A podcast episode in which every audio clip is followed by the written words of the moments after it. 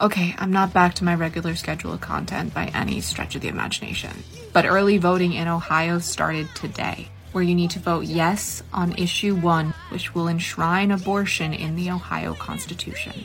And voting in Virginia is already ongoing, where one third of the 140 member legislature does not have an incumbent. This will be Project 2025 on a small scale.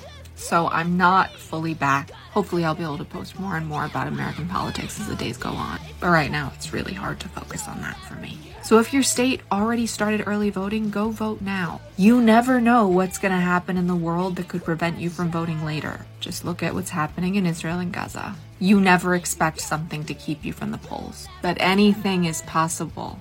Early vote so you don't have to worry about that.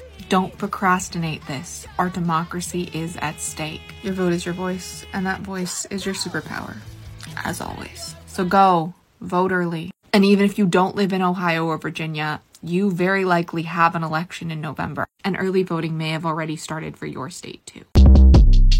Short Cast Club